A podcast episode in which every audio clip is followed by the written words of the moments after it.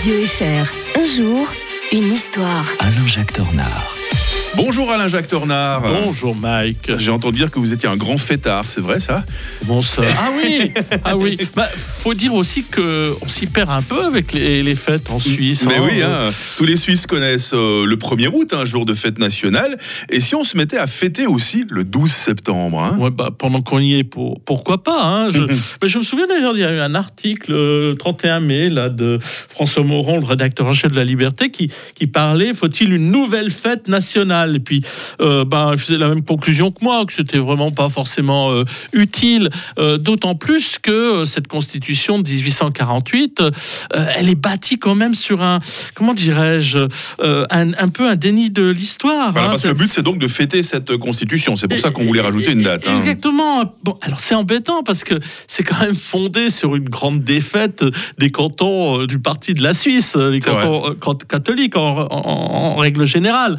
Euh, ce qui, ça va conduire euh, à la guerre du Sonderbund, hein, les années 1840, euh, Mmh. les luttes euh, intestines, et même si euh, euh, bien on se montre bon prince du côté des, vi- des victorieux protestants, eh bien euh, on fait quand même une constitution où on fait la part belle aux, aux radicaux qui d'ailleurs resteront seuls au pouvoir Mmh. jusqu'à la, la fin du 19e siècle.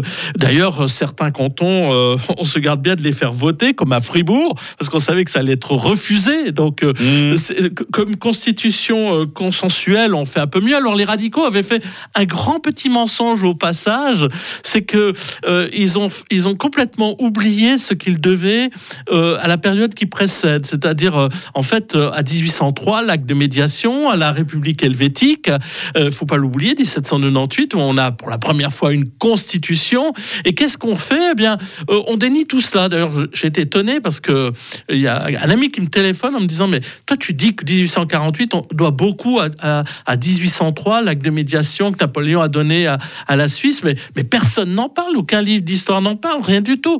Et en effet on l'a complètement occulté pour Mm. mieux valoriser les origines euh, plus ou moins quand même mythiques de la Suisse parce que Mm. je rappelle quand même qu'en 1808 on avait fêté les 500 ans de la Confédération de 1308 parce qu'on Ah. ignorait encore que c'était il y avait une date antérieure 1291 et peut-être que un de ces quatre on va trouver encore une nouvelle charte qui ferait remonter encore de quelques années euh, les origines de euh, la Suisse. Donc je vais dire par là que rajouter une couche est-ce vraiment nécessaire. C'est là qu'on voit qu'on a quand même toujours en Suisse un petit problème avec notre identité nationale commune et que euh, on a du mal à trouver des éléments qui nous rassemblent euh, parce qu'il y avait déjà en fait le jeune fédéral hein, qui est aussi Mhm, une, mhm. une façon de, de fêter euh, les choses. Même si à Fribourg on a fait, on a fait la, la ville du goût le jour du jeune fédéral. Ah ouais, C'est c'est assez, assez amusant Bon, parmi toutes les choses intéressantes que vous nous avez racontées aujourd'hui, Alain Jacques, vous avez évoqué les guerres de religion. Bah tiens, sans transition, on parlera des jésuites demain hein, et de leur